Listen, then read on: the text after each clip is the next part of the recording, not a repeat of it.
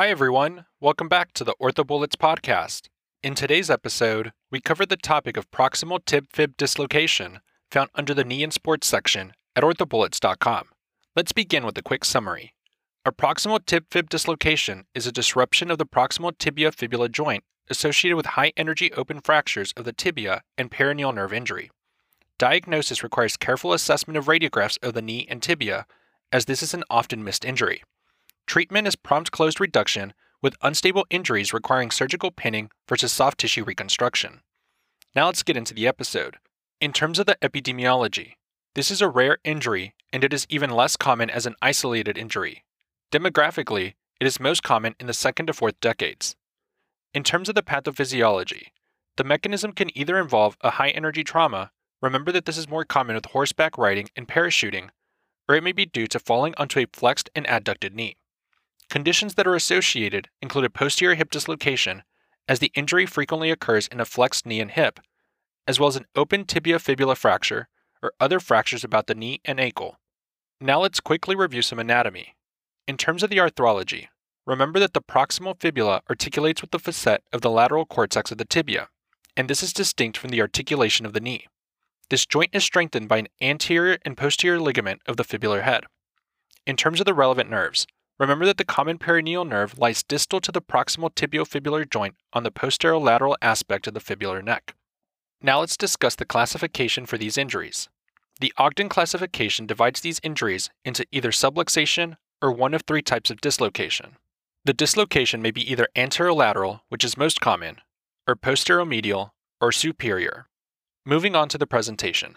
Symptoms will include lateral knee pain, and remember that symptoms can mimic a lateral meniscal tear, and patients will also complain of instability. On exam, one may note tenderness about the fibular head and comparison of the bilateral knees with palpation of normal anatomic landmarks and their relative positions can help to clarify the diagnosis. In terms of imaging, recommended radiographs include an AP and lateral of both knees. Remember that comparison views of the contralateral knee are essential. A CT scan can clearly identify the presence or absence of a dislocation.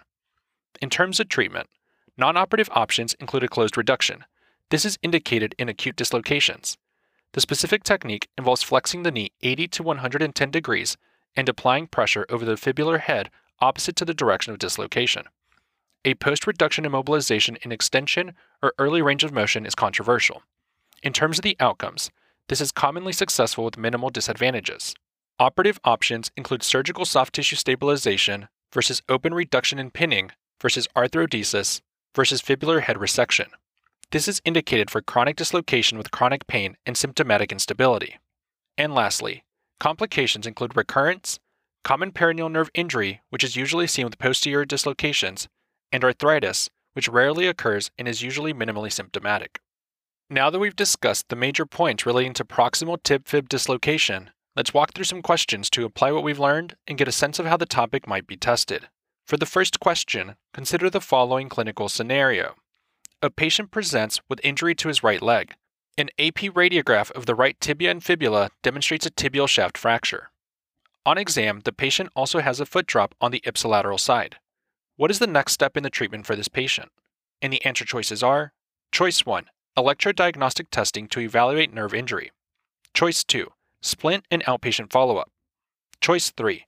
Obtain dedicated knee radiographs. Choice 4. Proceed with an intramedullary nail to treat the injury without further workup. Or choice 5. Proceed with an emergent peroneal nerve exploration and four compartment fasciotomies. The best answer to this question is choice 3. Obtain dedicated knee radiographs. Dedicated knee radiographs should be obtained to determine if there is an associated proximal tibiofibular joint dislocation, which can be associated with peroneal nerve palsy.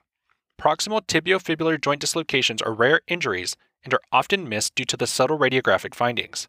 They are often the result of high energy trauma to the affected extremity, as is seen in a tibial shaft and plateau fracture, and twisting injuries during sports. Careful scrutiny of high quality knee radiographs is required for the diagnosis. There's a high association with peroneal nerve palsy, especially with posteromedial dislocations. The publication by Curatolo et al. Reviewed the common clinical conditions of the proximal tibiofibular joint. The authors discussed traumatic dislocations, fractures, chronic instability, and arthritis. In their review, they focus on diagnosis and treatment strategies. The publication by Herzog et al. performed a retrospective study of 30 patients with proximal tibiofibular dislocations. They report this injury occurred in conjunction with tibial shaft and tibial plateau fractures with the high incidence of compartment syndrome and peroneal nerve palsy, of which 30% of patients had neurologic recovery.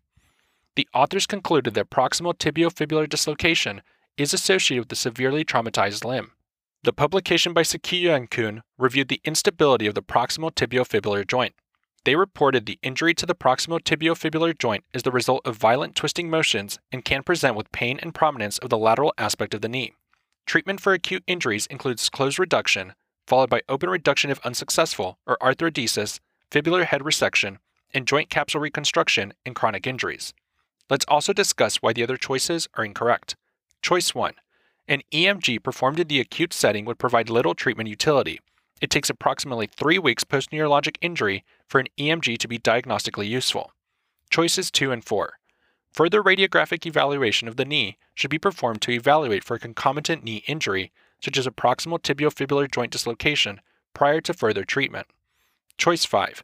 An emergent peroneal nerve exploration and four compartment fasciotomy are not necessary at this time.